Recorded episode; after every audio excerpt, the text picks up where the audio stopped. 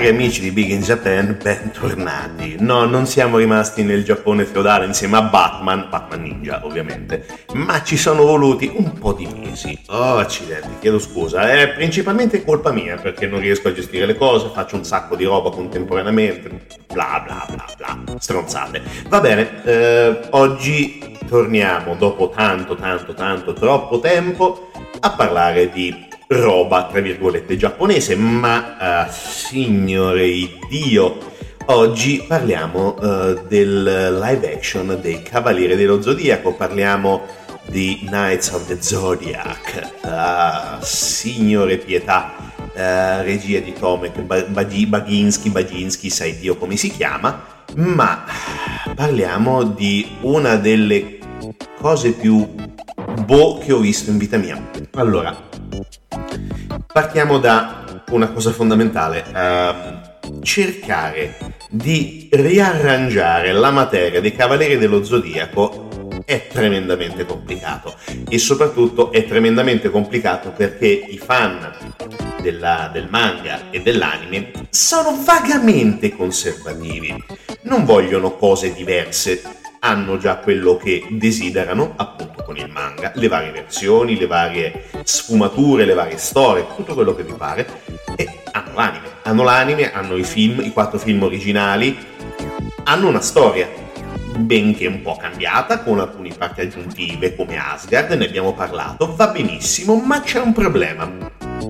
Non vogliono cose di questo tipo, non vogliono cose come la Ah, terri- ho un colpo al cuore. La terrificante serie Netflix dove il tombino, par- il tombino, il tombino parlante, signore pietà, ehm, non vogliono neanche il film di eh, qualche tempo fa, 2014, quasi dieci anni fa, La leggenda del grande tempio, dove anche in quel caso ci furono discrete critiche. Nonostante tutto, in quel caso i film di animazione andò benino, pareggiò il bilancio, ma uh, oggettivamente fu una porcata anche quello. Ma qui siamo ad un livello di porcata degno del settimo senso. E questa, anche questa era terrificante, scusate.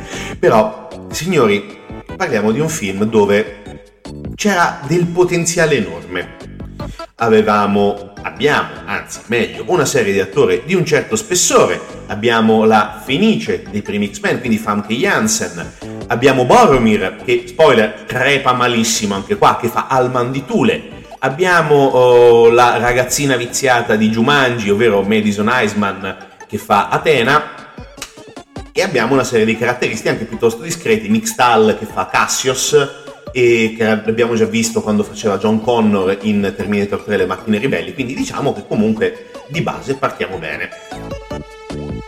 Ma finisce lì, finisce lì perché è l'unica cosa decente, è l'unica cosa decente il cast, che poi per carità recitano anche in maniera decorosa, non, a parte la Janssen che non lo so perché è diventata quasi una statua, non muove più un muscolo a livello espressivo, totalmente inespressiva, però vabbè, giudizio personale, magari è stata impostata in quella maniera la sua parte, però vabbè. Ma alla base c'è eh, una serie di errori, eh, uno peggio di un altro. Allora, una storia totalmente scissa dai Cavalieri dello Zodiaco, ci sono delle, diciamo, citazioni con eh, l'universo storico dei Cavalieri, ma diciamo che inizia... Me malissimo con uh, un ottagono di MMA dove vediamo uh, quello che sembra essere Seiya, ovvero Mechanium, un attore nippo-americano che tra le altre cose farà anche Zoro, non credo abbia fatto Zoro, no, credo debba fare, non credo sia ancora uscito su Netflix, ma di sicuro non lo vedrò, il live action su, su One Piece già non amo One Piece, figuriamoci non amare eh, il, il, film di, mm, di, Netflix che, vabbè, non lo so, mm, quello penso non lo vedrò perché voglio bene a me stesso. E inizia mm, questo duello con un altro soggetto, un altro tizio all'interno del, dell'ottagono dell'MMA e si iniziano a pestare, però Cassius eh, non vuole, diciamo così, che Seiya faccia un po' troppo lo spavaldo, al che scende anche lui nell'ottagono, dà un calcio rotante fortissimo all'avversario di Seiya e iniziano a sfidarsi. A questo punto succede che dopo aver preso la solita cracca eh, in faccia, Seiya cade per terra, anzi veramente una serie di, di pizze clamorose in faccia, eh, perde i sensi e mentre Cassius cerca di finirlo sprigiona il cosmo e da lì inizia tutto. Da lì inizia tutto, compare Sean Bean, compare Milo, che tra altre cose mi è piaciuto come personaggio, è piuttosto cazzuto, è meno imbecille, diciamo così, rispetto all'anime, qui diciamo forse un po' troppo cazzuto, però Milo è probabilmente il personaggio riuscito meglio. Ok, va bene lo stesso. Però inizia tutta questa, uh, tutta questa tiritera con i vari eh, nemici che si iniziano a palesare davanti a, a, al manditule e a Seiya sono dei tizi in, in armatura nera, sembrano quasi dei robot, che sembrano potentissimi e iniziano a cacciarli questi nostri due personaggi, ovvero Seiya e Almanditule. Eh, riescono a scappare anche grazie con l'aiuto di Mylock, ma poi vengono abbraccati da un'astronave gigante che sembra un incrocio tra le cose di eh, Guerre Stellari e eh, l'astronave di Guardiani della Galassia. È un casino, è un casino, ma poi il casino peggiora quando si arriva a casa di Almanditule e si scopre la uh, futura Atena. Io credo che abbiamo messo una quintalata di carne al fuoco e direi di tacere un attimo qua. Sentiamo un po' di musica, non della colonna sonora, sentiamo la colonna sonora dei Cavalieri dello Zodiaco che ci piace assai, perché almeno un po' di gioia questa trasmissione deve portarla, non solamente parlare di portata, d'accordo? Bene, a tra poco, sempre su Big in Japan, mi raccomando, continuate ad ascoltare responsabilmente.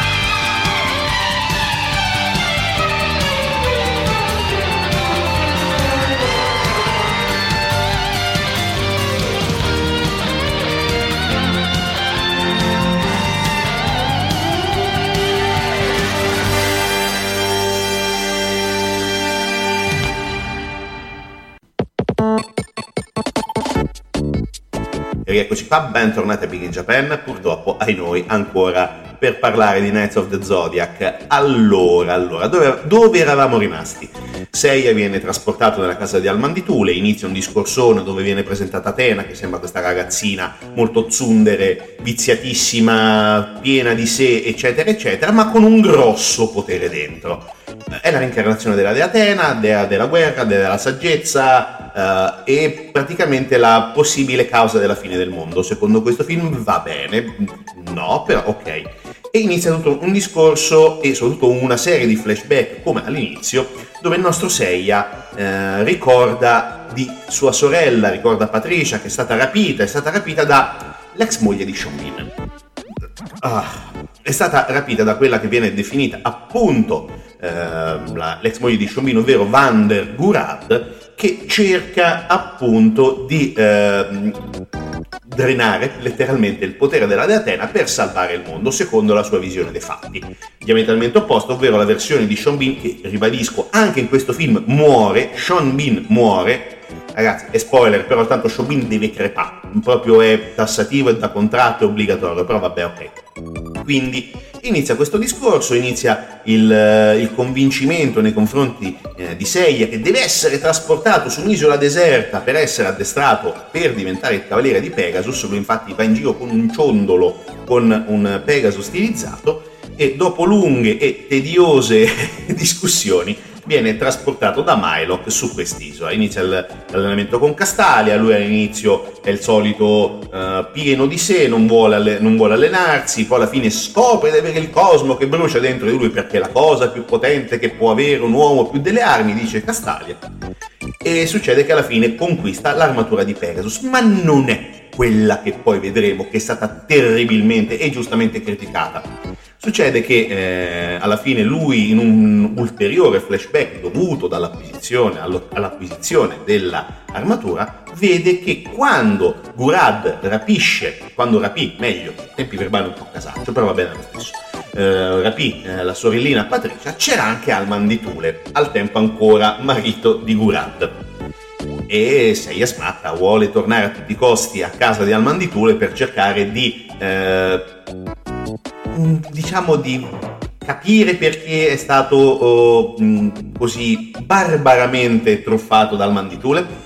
Ritorna, perde apparentemente l'armatura, non si sa se ritornerà, e eh, succede che eh, inizia un discorso, Alman fa il solito spiegone, poi arriva eh, Isabel che non rispettando il confinamento all'interno de- della sua casa, perché se va fuori il cosmo viene, viene magicamente individuato da Gurad e quindi praticamente tutto casini.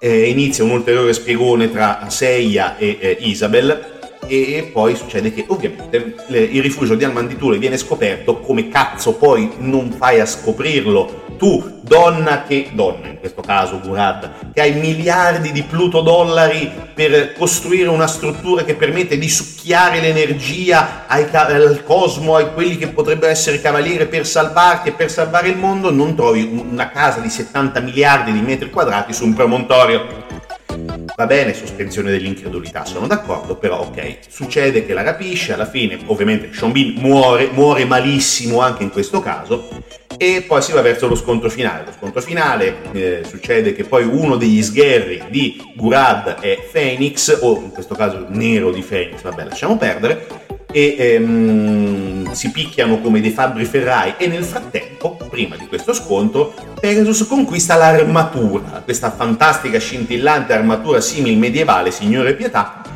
e mh, mm, poi il film finisce, finisce male, mm, spoiler non so neanche come farli perché sono una serie di cliffhanger con Isabel diventata finalmente la dea Atena che dice sì arriveranno idee antiche, dobbiamo cercare gli altri cavalieri dello zodiaco, dobbiamo trovare Patricia, fine. Ah, però prima della fine ovviamente salva Gurad perché Gurad si è pentita nel frattempo ha cercato di salvare Isabel cose, cose buttate a caso, cose buttate a caso, una sceneggiatura che fa acqua da tutte le parti. E Signore pietà. Poi adesso parliamo un po' dopo un po' di pausa, perché sinceramente sto soffrendo, penso che si senta.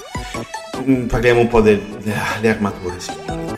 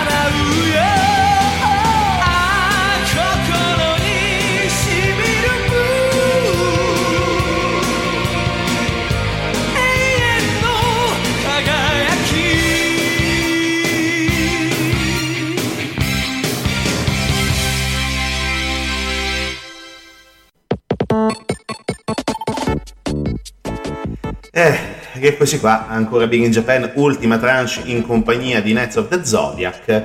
Facciamo un pochino, uh, come dire, i conti in tasca. Perché il film è costato abbastanza, perché il cast comunque ha un discreto peso, eh, perché uno Sean Bean random non è che lo paghi due spicci, così come anche una, mm, una Femke Jansen costi poco. Così come neanche i due giovani attori, perché comunque McKenny è abbastanza quotato, eh, Leisman ha fatto film importanti, Jumanji, ricordiamo.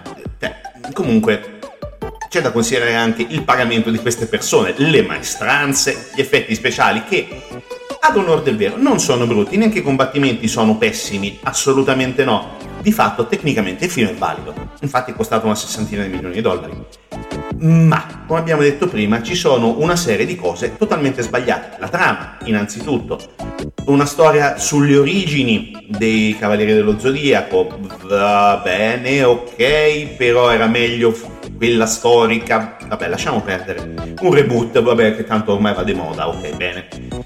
Hai rebuttato tutto quanto l'inizio, ma la cosa che ha letteralmente fatto inferocire i vari fan dei tanti tantissimi fan di Cavalieri dello Zodiaco sono le armature. Ok, i minion vari ed eventuali con questa armatura nera in stile robot, ci sto, ci sto dentro, ci sto dentro anche che Cassius venga eh, guarnito di questa armatura nera gigante e mi sta anche bene che prenda botte costanti da, da Seiya quando Seiya finalmente apprende il potere della sua armatura e diventa l'armatura che poi abbiamo visto anche nei poster, nei trailer, al cinema. Ragazzi, l'armatura è terrificante, ma è una cosa brutta, fatta male, no, no, cioè noi abituati a vedere il casco a forma di Pegaso nella serie originaria di eh, Senseiya, di Cavaliere dello Zodiaco, nella serie anime, mentre ovviamente nel fumetto era leggermente diversa, ma va bene. Ci aspettavamo una cosa tipo quella, che anche nella sua bruttezza il film la, eh, la leggenda del Grande Tempio, l'armatura era migliore, aveva un senso, era più fedele, ma questa è totalmente scissa da una qualsiasi cosa simple. Ah, non riesco a... Ah, dolore, sento dolore, provo dolore anche nel parlare. Perché è un'armatura uh, scura, grigia, invece l'armatura di 6 è argentata, è luccica, è brillante, ci sono inserti rossi, inserti gialli, è bella. Ragazzi, questa è terrificante, è terribile, è brutta, non è fedele e poi soprattutto non, non, rende giustizia al personaggio. Cioè, sembra l'armatura di un cavaliere medievale. Ok, posso capirlo, ma non puoi fare una cosa del genere conoscendo i fan di Senseiya. Devi riuscire a trovare un giusto equilibrio e questo non è assolutamente equilibrato. Molto meglio erano le, um, le armature che sono presenti nelle fasi iniziali del film, perché all'inizio si vede il salvataggio di, um, di, di, di Sagittario della Dea Atena e si vede il cavaliere di Capricorno che cerca di uccidere Sagittario per uccidere a sua volta Atena. Quelle sono belle, in maniera un po' ampia, diciamo così, ma sono fedeli. Eh, Capricorn ha uh, le classiche corna mh, mm, sull'elmo come nel, nel fumetto e nell'anime e Sagittario è fatto bene, bene nel, all'interno del film. Ma è questo quello che è totalmente fuori contesto per l'armatura di Seiya, non è fedele. Ed è anche questa poca fedeltà, anche questa volontà di rebuttare a tutti i costi la storia iniziale dei Cavalieri dello Zodiaco, la storia di Seiya, che è per buona parte, diciamo così, affidabile, ma ci sono dei momenti in cui è totalmente no, assolutamente no, i fan hanno punito tutto questo, i fan hanno punito ferocemente questo film. Si è costato questo film 60 milioni di dollari, girato in Ungheria per ammortare i costi, va benissimo, non ci sono problemi. Ma signori, il film al cinema non ha tirato su 7 milioni di dollari, che è una perdita di dimensioni bibliche. Uh, più che bibliche in questo caso direi greche, visto che comunque parliamo di mitologia simil greca.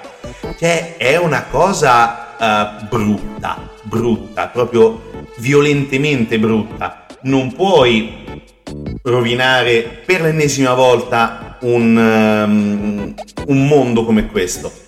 Il film del 2014 c'era un po' riuscito a rovinarlo. La botta grossa, la data, il, uh, la serie di Netflix, il tombino parlante. Voglio ricordarti ancora una volta solo il tombino parlante. Ma poi il chiodo nella bara dei film sui Cavalieri dello Zodiaco l'ha messo questo film perché nonostante tutti i soldi spesi, la casa di la Toei che ci ha messo la faccia, Masami Kurumada che ci ha rimesso ancora una volta la faccia, perché il soggetto è ovviamente dal è manga, è evidente. Però, ragazzi, la sceneggiatura fa acqua da tutte le parti. E qui voglio fare i nomi dei colpevoli, in questo caso voglio fare nomi e cognomi. Vabbè, lasciamo perdere. Perché Josh Campbell, Matt Stuken e Kyle eh, Kill, credo, non so come si pronunci, Murray. Ragazzi, avete fatto una roba abominevole. E penso che ne siate anche consapevoli.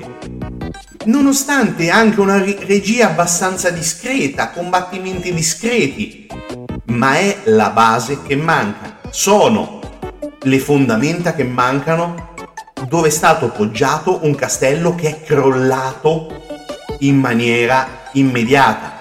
Perché se anche in Giappone non tiri su due spicci, non puoi pretendere che in Europa dove, o in Italia dove Senseiya è adorato a livelli assoluti, puoi pretendere di fare i soldi.